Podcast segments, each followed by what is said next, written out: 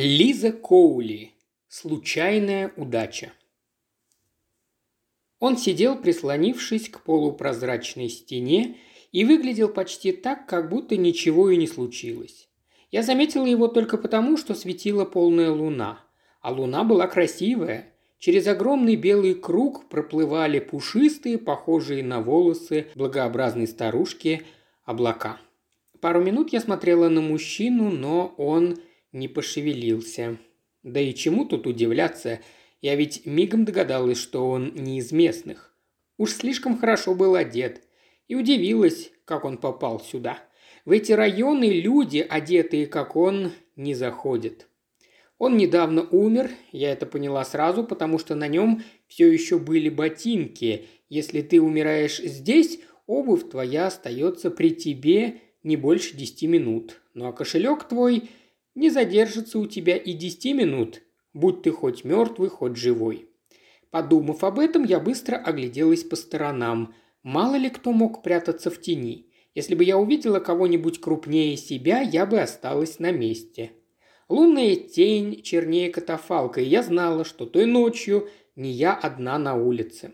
Но в котлованах быть храбрым может только взрослый, и кто-то из них уже мог рыскать по этим руинам. Поэтому я выскочила из-за своей груды булыжника и бросилась к трупу. Оказавшись рядом с ним, в считанные секунды я схватилась за левый отворот его пальто. Семеро из десяти человек правши, так что шансы на то, что в его левом внутреннем кармане окажется что-то ценное, были семь к трем. Одно быстрое движение, и содержимое кармана оказалось у меня в руке. В ту же секунду я услышала звуки. Треснула гнилая деревяшка, зашуршал битый кирпич. Я сдернула часы с его запястья и почти тем же движением запустила руку в карман его пальто, а потом вскочила и пустилась на утек. Я бежала подальше от котлованов, потому что хоть там полно мест, где можно спрятаться, те люди, от которых я хотела улизнуть, знали их не хуже меня. Котлованы хороши, только если ты скрываешься от полиции. Грабить мертвяка было занятием не из приятных. И я не хотела, чтобы после этого ограбили меня саму. Ноги меня понесли на Хай-стрит. По дороге я остановилась под фонарным столбом, чтобы рассмотреть свою добычу. В руке у меня были толстый бумажник из змеиной кожи, тяжелые золотые часы и горсть металлических фунтов – и 50-центовик. Хоть раз за мою короткую жизнь мне выпала удача. Но не станешь же менять свои привычки из-за одного случайного везения. И поэтому, увидев всех этих сытых горожан, бегающих по магазинам в поисках рождественских подарков, я, как обычно, протянула руку. «А у вас не найдется лишние монетки?» – завела я привычную песню. «На чашку чая, на ночлег, на еду». И, как всегда, они либо подавали по-королевски, либо говорили, чтобы я нашла себе работу. В ту ночь мне везло. У меня лучше всего получается, когда на улице не очень людно, и к тому времени, когда я добралась до станции, у меня в руках уже был неплохой улов. Но шляться по улицам и пересчитывать у всех на глазах свои доходы не самая хорошая идея, поэтому я мотнулась на подземке в Пэддингтон – у моей сестры в Пэддингтоне квартира.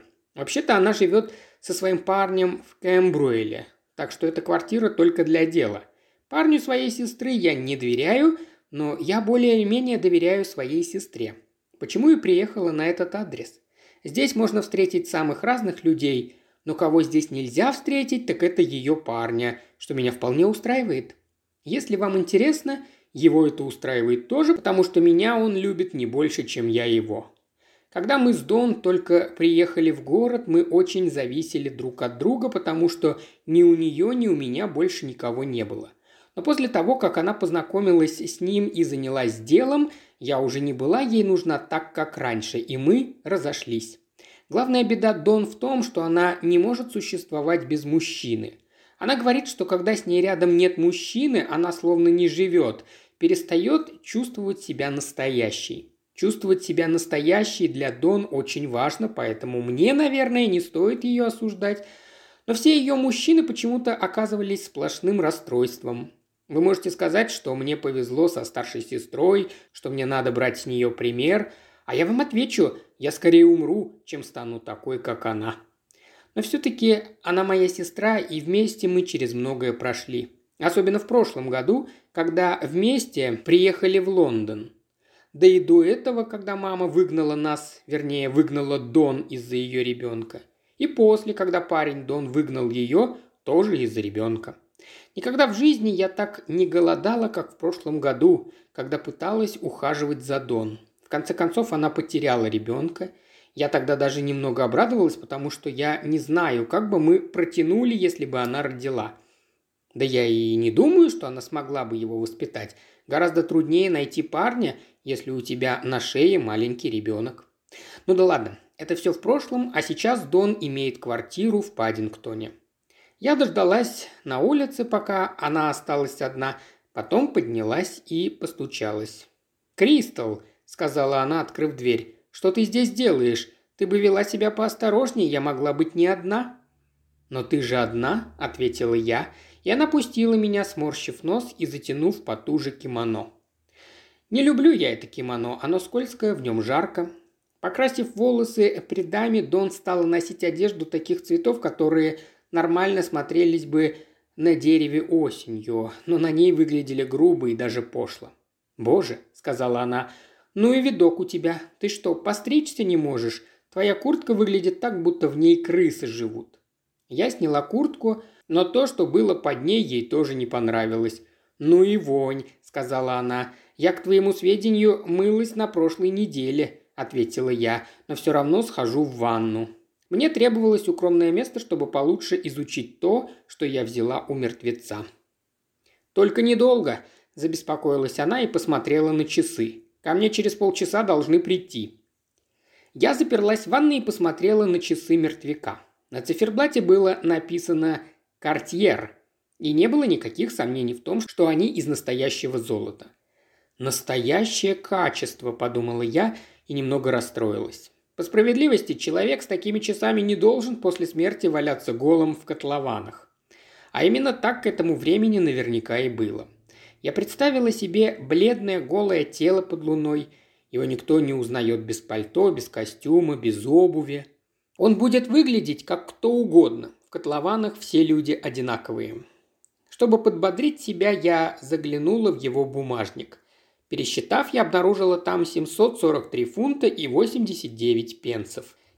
И половину этих денег я бы не смогла использовать. Только представьте себе меня, пытающуюся разменять 50 фунтов одной бумажкой. Конечно, если у кошки на усах молоко, есть один шанс из миллиона, что она подоила корову. Только вероятность того, что я могла раздобыть полтинник честным путем, еще меньше. И у меня не было возможности толкнуть эти часы. Любой честный приемщик в ломбарде, увидев такие часы, сдаст меня полиции. А нечестный просто заберет их себе, глазом моргнуть не успеешь. В любом случае, пользы мне от них не будет. Перед тем, как вернуться к сестре, я попользовалась ее зубной щеткой и по-быстрому пшикнулась ее дезодорантом. Кто знает, когда еще найдешь чистую воду, поэтому надо брать то, что есть под рукой сейчас. «Кристал», — сказала она, увидев меня, — «сделай одолжение, свали куда-нибудь, пока ты мне лошадей не распугала». «У меня для тебя есть подарочек на Рождество», — сказала я и протянула ей часы. «Ты рехнулась», она вытаращилась на часы так, будто увидела паука у себя в кровати. «У кого ты их украла, Кристал?» «Не у кого?» – ответила я. «Я их нашла». И это правда, потому что тот тип умер. Часы не были чьей-то собственностью, потому что больше не существовало того, кому они принадлежали. Когда ты умираешь, ты как бы исчезаешь, и на этом все. Мертвые не имеют собственности. Даже получив такой подарок, Дон не разрешила мне остаться на ночь. Смешно, но если бы у меня в кармане не лежали 743 фунта 89 пенсов, я бы и сама этого не хотела. Будь у меня только 89 пенсов, я бы с удовольствием отправилась спать на улицу. Но иметь что-то опасно. Когда ты что-то имеешь, ты превращаешься в цель. Это все равно, что быть красивой. Не верите? Посмотрите на Дон – она красивая, и она была целью с 11 лет. Красота принесла ей сплошные неприятности. Ей всегда приходилось иметь рядом кого-то, кто мог бы ее защитить. Хорошо, что я некрасивая.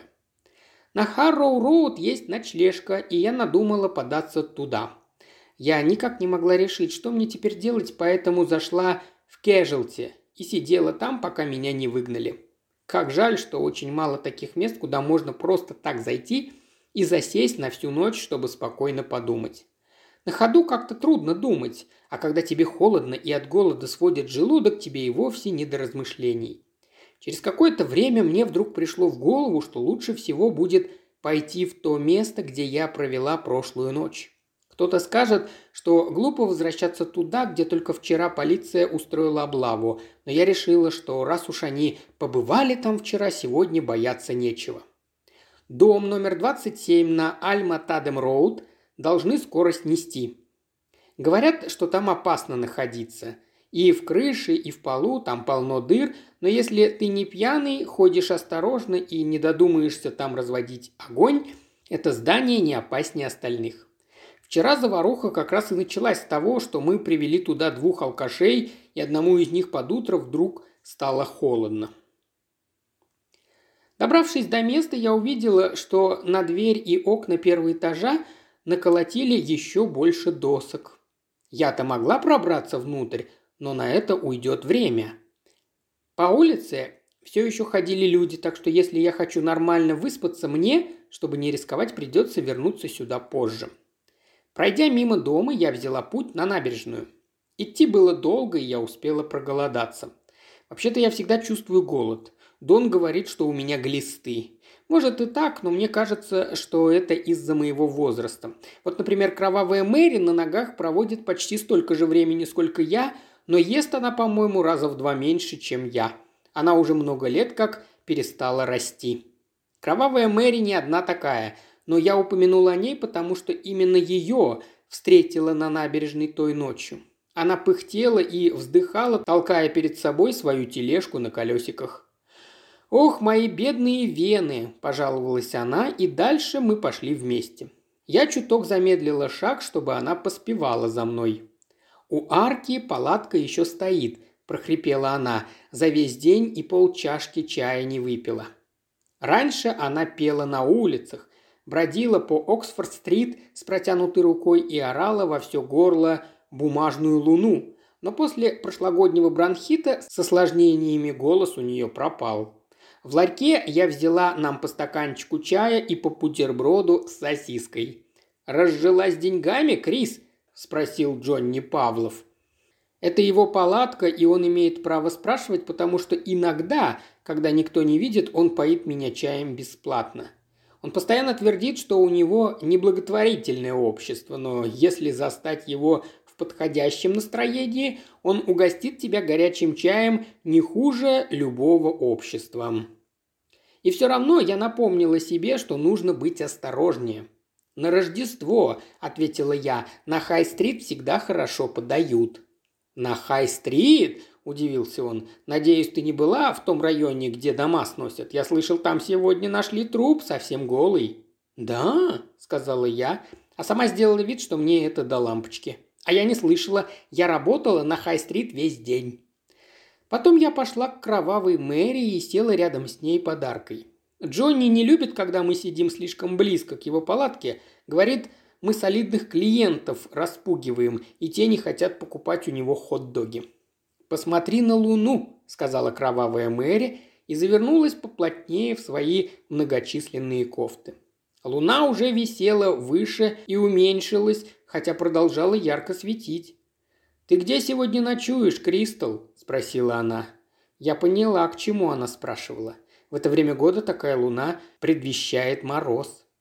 Тут, откуда ни возьмись, к нам подошел умный Брайан, так что отвечать мне не пришлось. Он, как всегда, жутко кашлял и какое-то время не мог говорить. Я думаю, что он умирает. Нельзя с таким кашлем прожить долго. Когда-то он учился в колледже в Эдинбурге, но потом пристрастился к наркотикам и провалил все экзамены.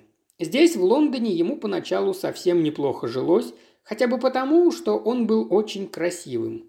Но наркоши красоту теряют так же быстро, как забывают свои обещания. Теперь лицо его похоже на скрипку, а руки и ноги все в язвах. Справившись с кашлем, он сказал «Не угостишь чайком, Кристал?» Вообще-то мы уже допили чай, поэтому я какое-то время молчала, не зная, что ответить. Но Брайан выглядел так жалко, что в конце концов я купила еще два стаканчика, один ему, другой кровавый Мэри. Пока они пили, я потихоньку ускользнула. «Береги себя, Крис!» – произнес Джонни Павлов, когда я проходила мимо. И посмотрел как-то странно.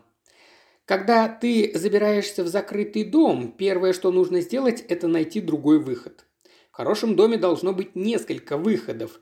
Ты же не будешь, если что, бежать, сломя голову к той самой двери, за которой стоят полицейские. У дома на Альма-Тадема-Роуд в кухне есть черный ход, ведущий в сад. Перед тем, как лечь спать, я ослабила гвозди на досках, которыми была забита эта дверь. И еще я хорошенько спрятала бумажник из змеиной кожи. Я правильно сделала, что решила идти сюда. В доме кроме меня никого не было. Куча сырого пепла указывала на то, где два алкаша развели костер, и пепел этот не лежал спокойно, а кружился маленькими вихрями из-за сквозняка. Это было единственное движение в доме.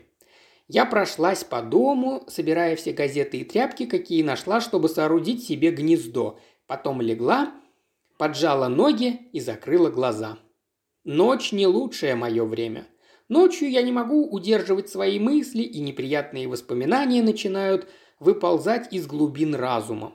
Когда ты одна и сидишь в полной темноте, трудно сохранять веселое настроение, поэтому я должна быть очень, очень уставшей, чтобы лечь и заснуть. Иногда я, чтобы заснуть, повторяю в уме разные слова, например, текст какой-нибудь песни или стихотворения, которое учила в школе. Повторяю их снова и снова – не оставляя у себя в голове места для разных плохих мыслей. В ту ночь я, наверное, очень устала, потому что успела дойти только до половины. Причем здесь любовь? Когда провалилась в сон. Когда мы еще жили дома, Дон крутила эту песню постоянно. Она слушала ее так часто, что я, как только слышала вступление, готова была на стену лезть. Но теперь именно такие песни помогали мне коротать ночи. Песни, слова которых всплывали из подсознания, хотя я никогда и не старалась их запоминать. Разбудил меня чей-то кашель. Я открыла глаза, но было еще темно. Захлебывающийся кашель не прекращался. «Умный Брайан», – подумала я и немного расслабилась. «Ничего хорошего в том, что тебя застают одну в темноте». «Как холодно», – сказал он, когда нашел меня. «Там просто мороз стоит. Он забрался в мое гнездо. Я там так пригрелась, что вылезать оттуда мне совсем не хотелось, но я знала, что его кашель все равно уже не даст мне заснуть. «Давай обнимемся, Кристал», — сказал он, — «мне согреться надо». «Отвали», — огрызнулась я. Его тонкие пальцы напомнили мне сельскохозяйственные вилки, которыми рыхлят землю. Кое-кто занимается этим, чтобы согреться, но не я. Я слишком много видела и хочу умереть чистой». Он снова закашлялся, потом сказал, «У тебя бабки есть, Кристал?» «Утром чаю выпить хватит», – ответила я. Мне правда не хотелось вставать. Гнездышко у меня получилось, сказка. И к тому же было нечестно отдавать его Брайану. «Ты знаешь, что тебя ищут?» – сказал он. «Кто-то видел тебя в котлованах». «Меня? Кто это мог меня там видеть?» «Знаешь этого пацана?» – сказал он. «Марвин, кажется, его зовут. Так вот, они его хорошо попрессовали, и он сказал, что видел тебя». «Кто меня ищет?» – я села. «Ложись обратно, я еще не согрелся». Он обхватил меня и потянул вниз, но ничего такого не начал, поэтому я не стала врываться. Через какое-то время он продолжил. «Джонни Павлов сказал, что ты при деньгах. Они и его спросили. Дождавшись, когда закончился новый приступ кашля, я поинтересовалась. «Кто его спросил? Полиция?» «Нет», – ответил Брайан. «Он что-то знал, я чувствовала это.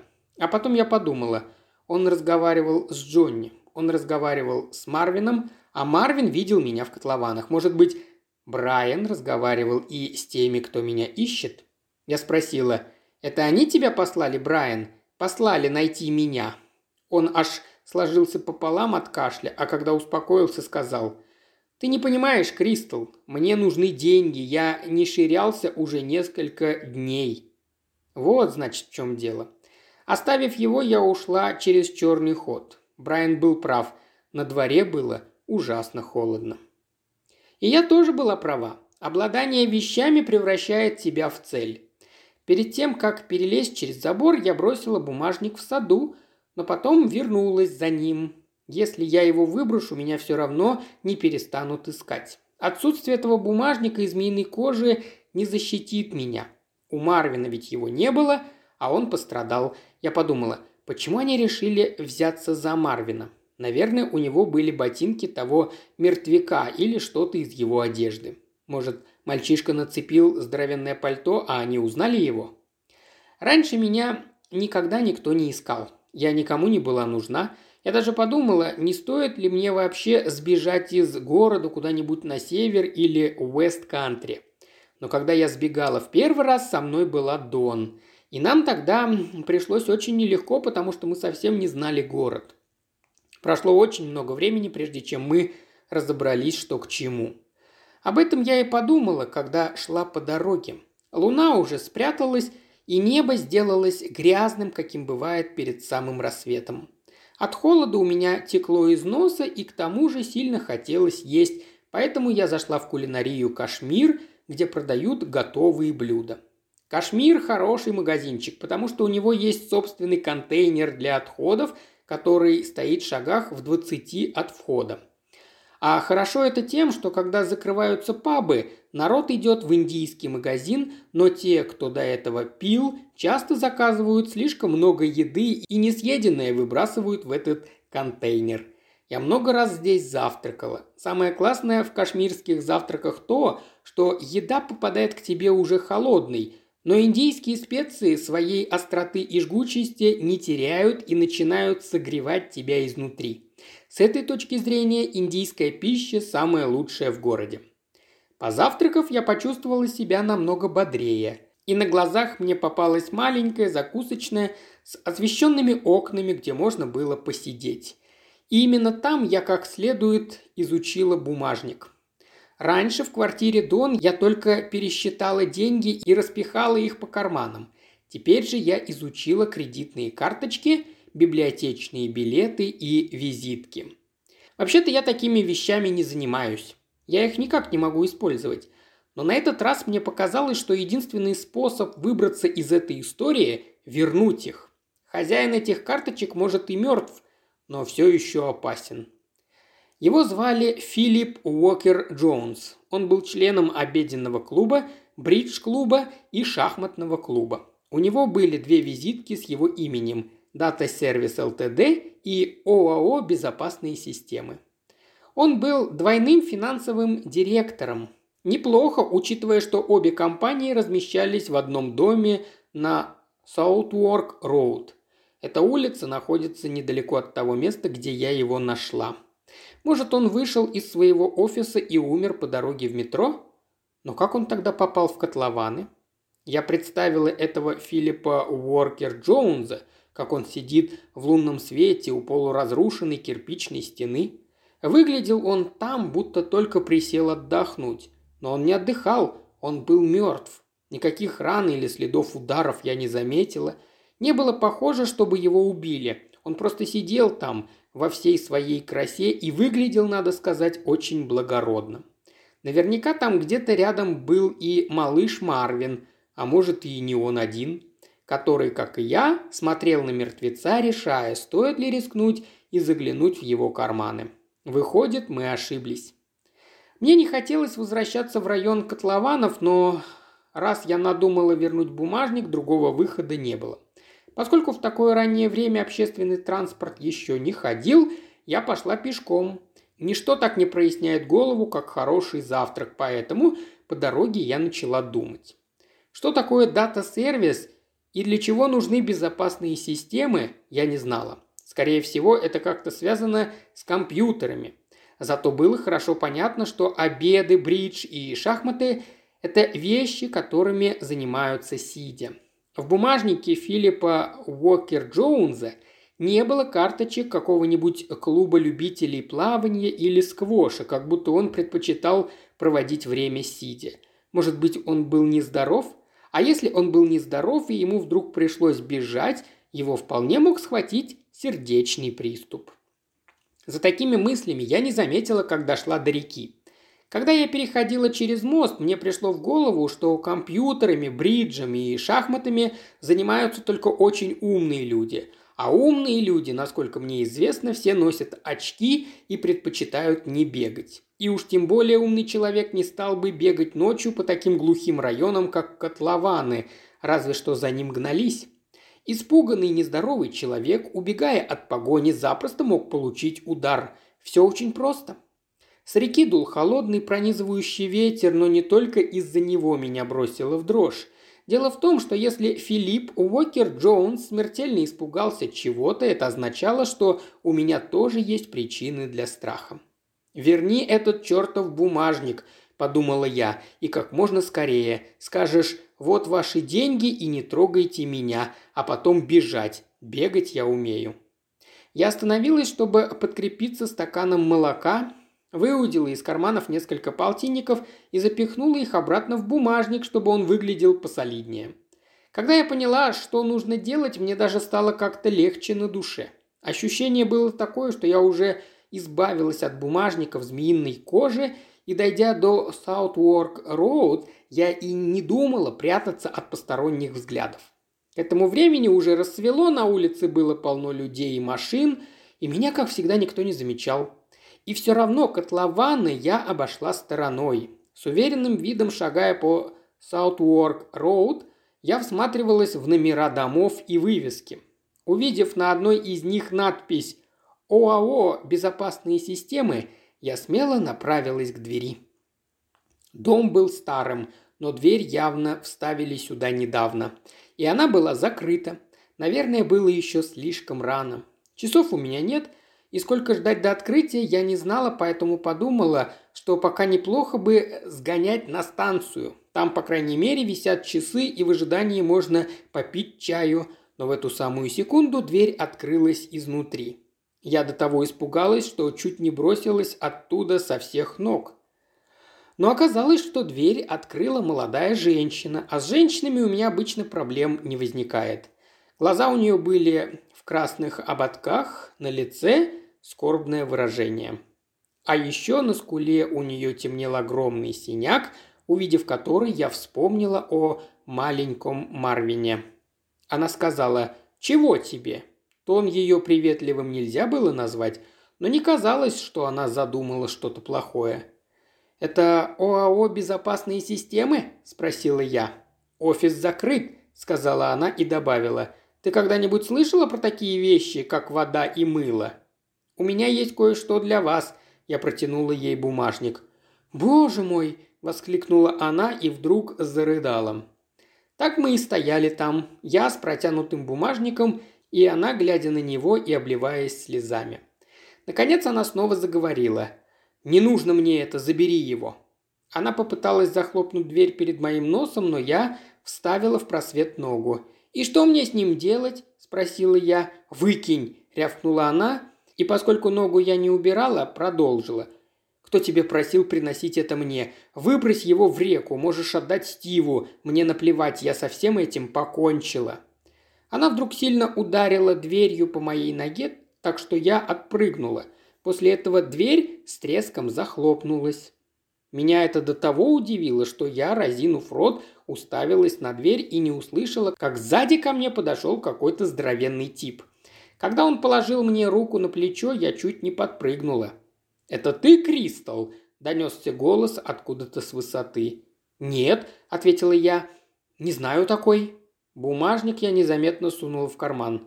«Тогда что ты здесь делаешь?» – спросил он, не отпуская меня. «Эта женщина иногда подает мне пару монет», – сказала я и посмотрела на его ноги. Мужчине смотреть в глаза – бесполезное занятие. Если ты хочешь понять, что он собирается сделать, нужно смотреть на его ноги. Ноги этого здоровяка будто вросли в землю. Не понравилось мне то, что он знал мое имя. Хорошо, тогда как тебя зовут? Я чуть было не брякнула «Дон», но вовремя прикусила язык. «Ну?» – не отступался он. «Дорин», – сказала я, – «а вас как зовут?» Если бы он оказался Стивеном, я бы отдала ему бумажник и убежала. «Сержант уголовной полиции Майкл Сассекс», – сказал он. Это было еще хуже, чем я ожидала. Теперь даже полиции известно мое имя. Несмотря на холод, у меня вспотели подмышки. «Я хочу задать тебе пару вопросов», – сказал он и еще крепче сжал мое плечо. «Я ничего не знаю. О чем?» «О том, где ты была прошлой ночью и кого видела». «Ничего я не видела», – чуть ли не закричала я. «Конечно», – сказал он, улыбаясь. «Пойдем, я тебя покормлю, а потом мы поговорим». Никогда, никогда не доверяйте полицейскому, если он улыбается. Со мной ничего подобного раньше не происходило. Если хотите знать, я даже никогда в жизни не разговаривала с полицейскими. У меня слишком быстрые ноги. «Ты где живешь, Кристал?» – спросил он, когда двинулся с места. «Меня зовут Дорин», – сказала я и попыталась выкрутиться из-под его руки. «Так где ты живешь, Дорин?» При общении с полицейскими следует придерживаться одного правила. Если они задают вопросы, нужно отвечать. Если им ничего не говорить, они начинают злиться. Это так же, как с социальными работниками. Если они хотят слышать ответы, отвечайте им, а правду можете оставить при себе. Я назвала сержанту Майклу Сассексу адрес ночлежки на Уоллуорд. Он повел меня в сторону котлованов – мне туда возвращаться никак не хотелось, поэтому я сказала, «Я уже завтракала, мне нужно идти, я должна встретиться со своим социальным работником». Не стоило мне этого говорить. Он тут же захотел узнать имя этого работника и во сколько я должна с ним встретиться. Одна ложь порождает другую. Намного лучше вообще не разговаривать с полицейскими, потому что тогда не придется ничего выдумывать. Послушав меня, он сказал, «А ты не слишком молода, чтобы жить одна, Дорин?» «Мне восемнадцать», – соврала я, и мне стало совсем погано на душе. После того, как этот человек положил свою здоровенную лапу мне на плечо, я не сказала ни единого слова правды. Но с ними ведь и нельзя иначе, верно? Однажды я разоткровенничалась с социальным работником, и закончилось это тем, что она чуть не забрала нас с Дон в приют. Тогда нас бы разлучили, и Дон никогда не нашла бы себе парня. А ее парне можно говорить что угодно, но он пристроил ее к делу, и теперь она зарабатывает хорошие деньги. Теперь она чувствует себя настоящей. В приюте ничего этого не случилось бы. Мы почти дошли до котлованов. Поглядишь, кажется, здесь и нет никого. Ни алкашей, ни костров, никто не копается в мусоре, который сбрасывают туда по ночам. Обычный городской микрорайон, который начали сносить, да так и забросили, потому что не нашлось никого, кто хотел бы строить здесь новые дома. Со временем в этих районах поселились самые разные люди. Сержант остановился и сказал, «Вчера мы нашли здесь труп». Я промолчала. Того куска стены, у которого сидел мертвец, видно мне не было, но я помнила это место. «Да, Вдруг произнес он таким голосом, будто задумался о чем-то другом. Он был голый. Когда придет мое время, я хотел бы умереть там, где не будет варья. Я все продолжала смотреть на его ноги, и теперь даже ноги выглядели так, будто думали о чем-то другом. И я решилась. Я резко вырвалась из его хватки, юркнула между двумя прохожими, перепрыгнула через сетку и бросилась в котлованы. Мне меньше всего хотелось оказаться тут, но это было единственное место, где я могла спрятаться. Я слышала, что он побежал за мной, и когда петляла между кучами битого кирпича, чувствовала за спиной его топот. Для такого здоровяка он удивительно быстро бегал. «Стой!» – заорал он, но я продолжала бежать. Свернула сюда, свернула туда, перескочила через стену, оббежала гору мусора, скользнула в подвал, поднялась по лестнице. И все это время я слышала рядом с собой его топот и дыхание. Он не отставал. Силы у меня уже были на исходе, когда я увидела трубу. Я сделала рывок и нырнула в нее головой вперед. Ничего другого я не придумала. Это было единственное место, куда он не последовал бы за мной. И это было единственное место, от которого я не могла выбраться. Я знаю эту трубу. Однажды я залезла в нее, прячась от ветра. Она никуда не ведет. Ярдах десяти от входа она поворачивает, и дальше там все забито влажной землей. В общем, как ни крути, другого выхода у меня не было. Я влетела в трубу и поползла вглубь. Такой узкой трубе даже мне было тесно. Чтобы обернуться, мне придется доползти до поворота. В трубе было темно, как в могиле. Круг света вначале погас. Сержант Майкл Сассекс стиснул в проем плечи и голову. «Не дури, Кристал, вылезай оттуда!» В узком пространстве голос его прозвучал как гром. «Слушай, я просто хочу поговорить, я тебе ничего не сделаю». «Как же, он бы ничего не сделал мне, пока я оставалась в трубе, а он снаружи». «Попробуй достать меня!» – крикнула я в ответ. Если бы там не было так темно и мокро, меня бы эта ситуация даже развеселила. «Я не знаю, что ты задумала, Кристал», продолжил он, но у тебя большие неприятности. Я могу тебе помочь». Я чуть не рассмеялась. «Я не знаю никакой Кристал. Как ты собрался мне помогать?» «У тебя есть враги», – ответил он. «Эти же враги были и у того типа, который умер. Ты что-то взяла у него, и теперь они ищут тебя. Это опасные люди, Кристал, и тебе нужна моя помощь». «Не знаю я никаких мертвых типов», – сказала я. «Я ничего не брала». Ты тратишь мое время. Хорошо, сказала я, тогда я ухожу. Идти было некуда, но я не подумала, что он знал об этом. «Подожди!» – воскликнул он. «Никуда не уходи, пока не выслушаешь то, что я хочу сказать». Он замолчал. «Я об этом всегда подозревала. Они ждут, что ты им будешь исповедоваться, а сами скорее удавятся, чем что-то расскажут». Немного помолчав, он спросил, «Ты все еще там?» «Я все еще здесь», – ответила я, – «но ненадолго. Я тут уже промокла вся». «Ну ладно», – сказал он. «Ты этого не поймешь, но я все равно расскажу. Этот мужчина, который умер, был системным аналитиком». «И что это такое?» – спросила я. «Специалист по компьютерам», – сержант вздохнул. Я слышала это со своей стороны трубы. Звук в трубах хорошо распространяется. Он писал свои компьютерные программы и исправлял ошибки в чужих.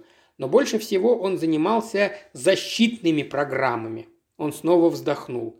«Слушай, будь хорошей девочкой. Вылезай оттуда и просто назови мне номер». «Какой еще номер?»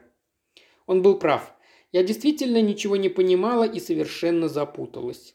Я-то думала, что меня ищут из-за того, что я взяла бумажник, я попыталась его вернуть, но та женщина отказалась его брать, и это было самое удивительное. Где это слыхано, чтобы человеку предлагали деньги, а он отказывался их брать?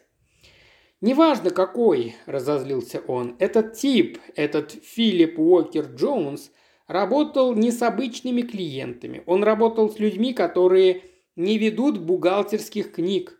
Всю информацию о своих делах они переносят на компьютерную ленту или на диски, чтобы обычный полицейский не смог их найти. Черт, сейчас кругом сплошные высокие технологии.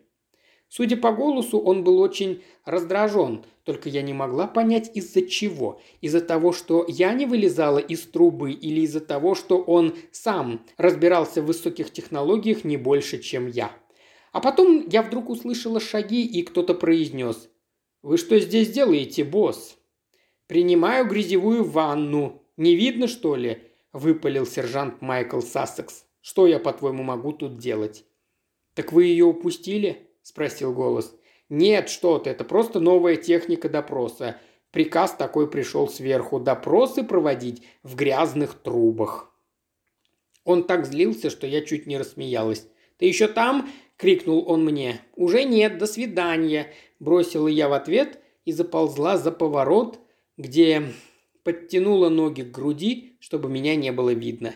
«Дьявол!» – прошипел сержант. «Ты спугнул ее, идиот!» Я услышала, как он закряхтел и тихо выругался, а потом произнес «Лучше помоги мне выбраться отсюда, Хибард!» Снова послышались возня и проклятия, после чего откуда-то издалека долетел голос. Куда ведет эта чертова труба?» «Понятия не имею, босс», — ответил Хибард. «Может, в реку?» «Ну так иди и проверь», — гаркнул сержант. «Если найдешь эту красотку, смотри, не упусти, а то ты у меня уже завтра выйдешь патрульным на улицу». «А вы уверены, что это именно она?» – спросил Хибард. Ему явно не хотелось лазить по котлованам в поисках трубы. «Ты читал описание. Двух таких не может быть». Мне не понравилось, как он это произнес, и мне не понравилось, как он отозвался обо мне. Я замерзла и уже промокла до нитки, но не собиралась выходить к таким людям. Так мы и застряли там. Он снаружи, а я, скрючившись в трубе в ожидании, когда он сдастся и уйдет. Время от времени он светил внутрь фонариком, наверное, от нечего делать, но я ни разу не шелохнулась и не издала ни единого звука. Иногда я слышала, как он начинал ходить туда-сюда, тихо ругаясь. Он напоминал мне одного из маминых любовников, когда тот однажды решил, будто я у него что-то стянула. Мы тогда все этим занимались. Он лазил в мамину сумочку, а мы с Дон воровали у него. Мы прятались под лестницей, когда он носился по дому и орал, что спустит с нас шкуру. Еще иногда я пряталась от школьного надзирателя, который ловил прогульщиков на улице. Для меня прятаться привычное дело. Все, что для этого нужно, немного терпения и сытый желудок. Но не пытайтесь прятаться там, где сыро и холодно. Для этого нужен настоящий талант, и новичкам этого делать я не рекомендую. Через какое-то время вернулся Хибард, но голос его звучал уже не так самоуверенно. «Девчонка наверняка уже удрала», — сказал он. «Не могу я найти конец этой трубы». «Куда-то же эта чертова штука должна выходить», — ответил сержант уголовной полиции. «Свяжись по рации, вызови людей, делай что-нибудь». Он остался на своем месте, а я осталась на своем. Вернувшись в очередной раз, Хибард предложил, а почему бы нам не вызвать инженеров и не перекопать всю эту хрень к чертям собачьим? В другой раз сержант сказал, нужно прочесать все это место. Она могла выбросить его и спрятать куда-то. Голос у него уже был уставший. И все это из-за этого номера, мать его. Почему этот тупой педик не отбросил копыта в каком-нибудь другом месте? На что Хиберт ответил – Почему вы так уверены, что он был при нем, и почему вы уверены, что теперь он у нее?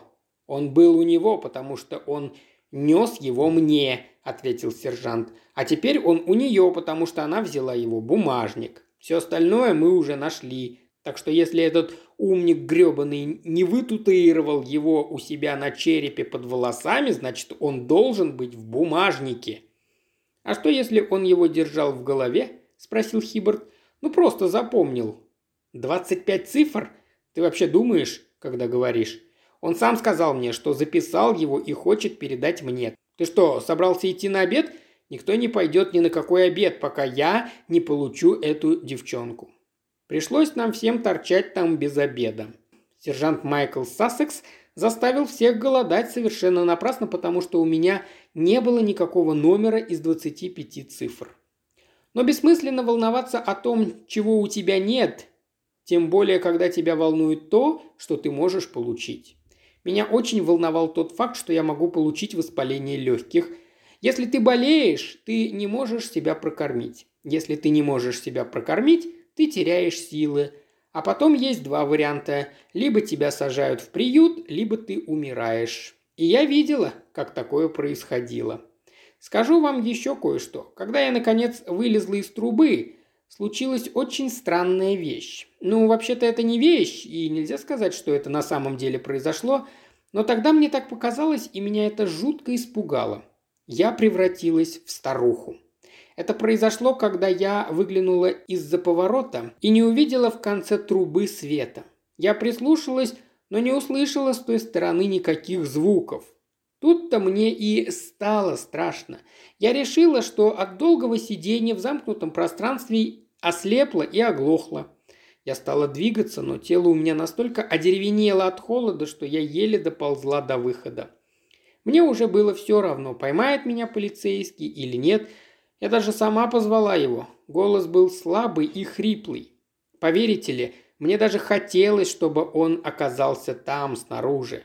Понимаете, я хотела, чтобы он мне помог, поскольку думала тогда, что ослепла и была испугана. Но его там не оказалось, зато когда я подползла к выходу, выяснилось, что уже стемнело, да к тому же пошел дождь, настоящий ливень. Спина и ноги у меня были скрючены, я не могла ни подняться, ни разогнуться. В ногах совсем не осталось сил, и я не смогла бы убежать, даже если бы на меня спустили собак. Я была старухой, когда плелась там ночью, согнувшись пополам и глядя на лужи в жидкой грязи у себя под ногами. Мне вспомнилась тогда кровавая Мэри и то, как она выглядит по утрам. Но есть женщины еще старше, чем она, которым не приходится нагибаться, чтобы заглядывать в мусорные ящики, потому что это их обычное состояние. Конечно, вскоре я пришла в себя. Кровообращение восстановилось, и я снова стала чувствовать ноги. И до меня дошло, что я не ослепла, просто было уже темно. Но я не перестала бояться. И после того, как я распрямила спину, меня не покинуло ощущение беспомощности. Даже при том, что у меня было 734 фунта 89 пенсов. Меня искала полиция, меня искали те сволочи, которые избили малыша Марвина. И мне некуда было идти. Я чувствовала себя обессилевшей и старой, и я нуждалась в помощи. И тогда я подумала, что нужно самой найти цель. Эта мысль чуть-чуть подняла мне настроение. Совсем немножко, потому что после того утреннего карри у Кашмира я ничего не ела, и чувство голода наводит тоску, как ничто другое. И все же я взяла себя в руки и отправилась на поиски своей цели. Имени ее я не знала, но я знала, где ее найти. На противоположном конце северной линии метро.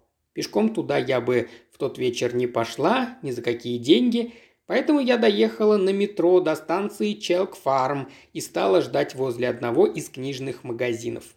Один раз мне показалось, что я увидела ее, но когда я подошла, эта женщина только прижала к себе сумку и прибавила ходу.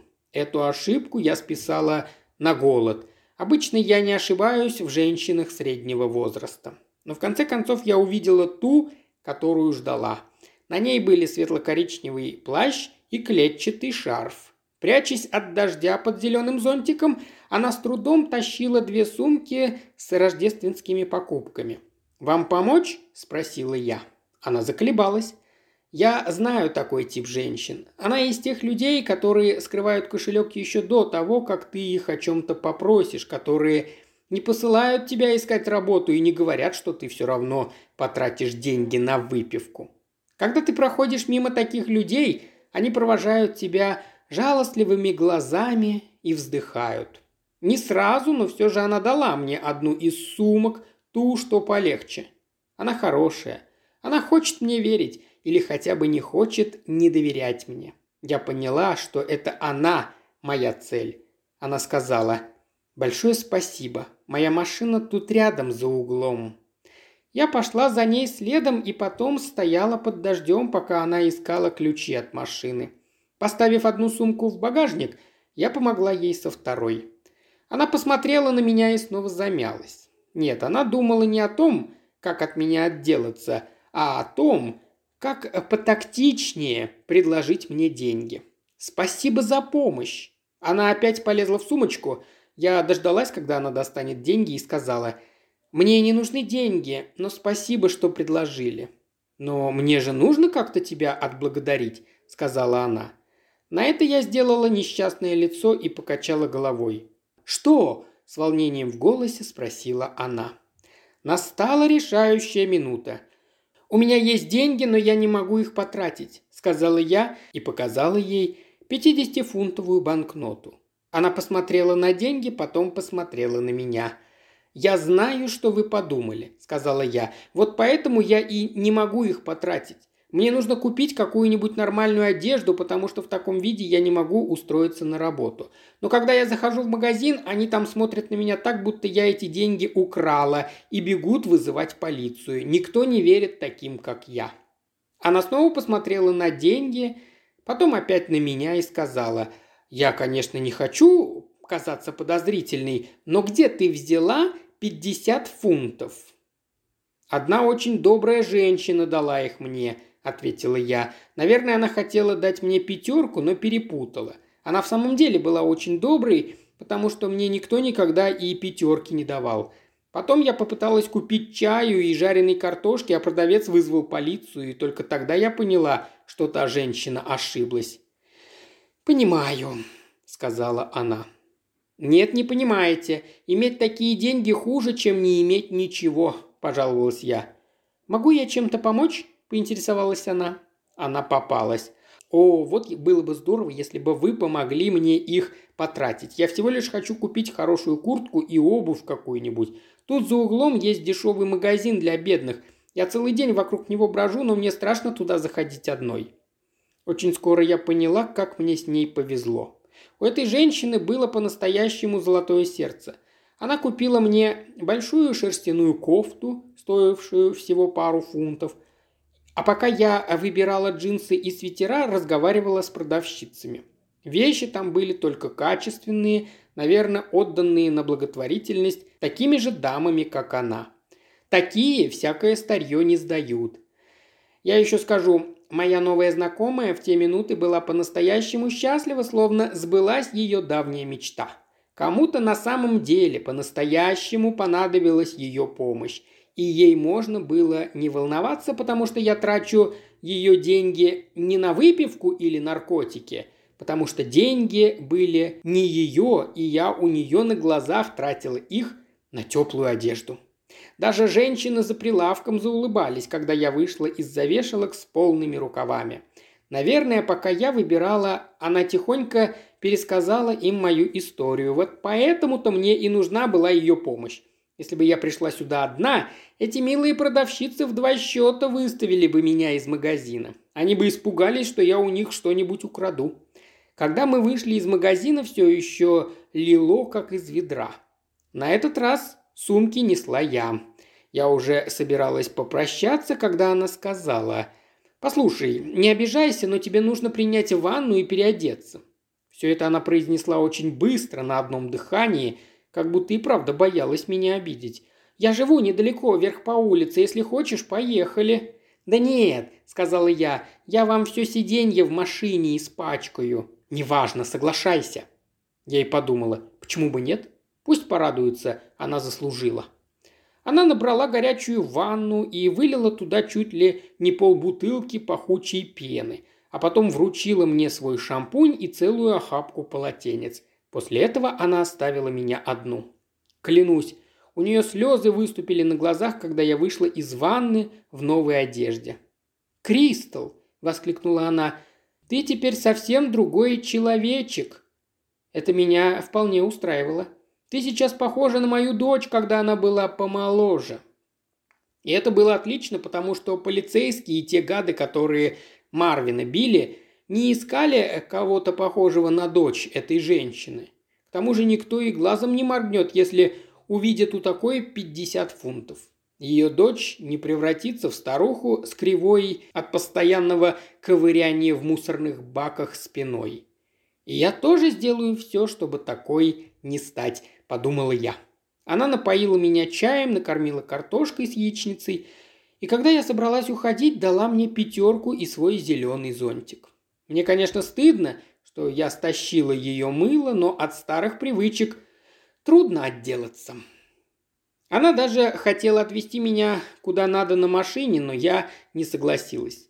Она была милой женщиной и все такое, но не думаю, что она поняла бы насчет Дон. Милые женщины такого не понимают. Я бы, наверное, могла давать уроки о том, что делать, когда находишь человека, который хочет о тебе заботиться. И первым пунктом было бы нельзя испытывать судьбу. Потому что если ты испытываешь судьбу и подчиняешься их правилам, они начинают давать тебе то, что по их мнению тебе нужно, а не то, что ты хочешь. Если бы моя благодетельница узнала о Дон и о том, как мы действительно живем, она бы обратилась в социальные службы, и тогда она из милой женщины превратилась бы в назойливую старую корову. Вообще-то это я оказывала ей услугу. Я уверена, что она предпочтет быть милой женщиной, а не старой назойливой коровой. Если кто-то и обратил на меня внимание, когда я стучалась к Дон, никто из них не догадался бы, что я весь день провела в грязной трубе. Дон тоже не догадалась. «Боже, Кристал!» – удивилась она, открыв дверь. «Ты прямо какая-то школьница из богатой семьи». Я поняла, что она имела в виду, но мне это не очень понравилось. Но мне повезло, я застала ее, когда она бездельничала, читала комиксы и слушала музыку. И теперь, когда я была чистая и нормально выглядела, она позволила мне сесть на ее диван. «И все равно тебе надо постричься», – сказала Дон. Она достала ножницы и маникюрный набор, мы сели на ее кровать, и она занялась моими волосами и ногтями. Дон, если бы захотела, запросто могла бы стать косметологом. Вот только у нее не хватило бы терпения окончить курсы. Да и вряд ли бы ее устроили доходы косметолога. Она слишком привыкла к хорошей жизни. Это чем-то напоминало старые дни, когда мы вот так же вместе слушали диски, и она возилась с моими волосами. Мне не хотелось портить эту приятную минуту, но мне нужно было спросить ее про часы. Дело в том, что в ванной той милой женщины я еще раз заглянула в бумажник Филиппа Уоркер Джонса. Дон, подправляя пилочкой ноготь на моем большом пальце, сказала «А что с моим подарком?» «Эти часы из настоящего золота. Я все равно не буду носить мужские часы», — сказала она. Дон иногда бывает очень привередливый. «А где они?» – спросила я. «Хочешь забрать? Хорошенький подарок, если его надо возвращать». Я посмотрела на нее, она посмотрела на меня. Потом она сказала, «Хорошо, Кристал, если тебе так хочется знать, я хочу подарить их своему парню на Рождество». «Я их подарила тебе, а не ему». «Мужские часы?» – она рассмеялась. «Я собиралась сделать на них гравировку с любовью от Дон, но там не хватило места. Вся задняя крышка покрыта цифрами, и ювелир сказал, что если их стереть, я потеряю слишком много золота. Я обрадовалась, потому что почувствовала себя очень умной. Хорошая горячая пища действительно помогает думать. Озарение посетило меня, как только я доела яичницу с картошкой. Я сказала, давай поспорим, что цифр ровно 25. Не знаю, их там было полно. Она положила пилочку обратно в футляр. «Если хочешь знать, я их сдала в ломбард и купила ему настоящую золотую зажигалку». Она отдала мне квитанцию из ломбарда. Немного она выручила за настоящие золотые часы. Дон совсем не такая практичная, как я, и в ломбарде ее обманули. Хотя это было не так уж и важно. Во-первых, часы были не ее, а во-вторых, мне же будет дешевле их вернуть если я захочу это сделать. Бедная Дон, она так нуждается в моей заботе. Но она так не считает, поскольку думает, что о ней заботится ее парень. Она не похожа на меня, она не хочет сама о себе заботиться. Это не ее. И если бы я рассказала ей, через что мне сегодня пришлось пройти, чтобы разобраться со своими неприятностями, она бы называла меня дурой. Но смотрите, я спаслась от сержанта, я оделась так, что он не узнает меня, даже если мы столкнемся на улице нос к носу. И умный Брайан меня тоже не узнает, поэтому не наведет на меня тех гадов, которые избили Марвина. Я приняла ванну, прекрасно пообедала яичницей с картошкой. У меня теперь достаточно денег, чтобы обеспечить себе приличный ночлег на обозримое будущее – а теперь у меня были еще и часы. Точнее, я могла вернуть их в любое время, но пусть лучше они пока полежат в ломбарде, там им будет безопаснее. Я все еще не знала, почему были так важны те 25 цифр, но не сомневалась, что рано или поздно они мне тоже пригодятся. Я увидела, что Дон смотрит на меня. «Кристал, спустись на землю грешную», — сказала она. «Может, ты и выглядишь как богатая школьница, но ты все равно такая же, как я». Вот и все, что она сказала.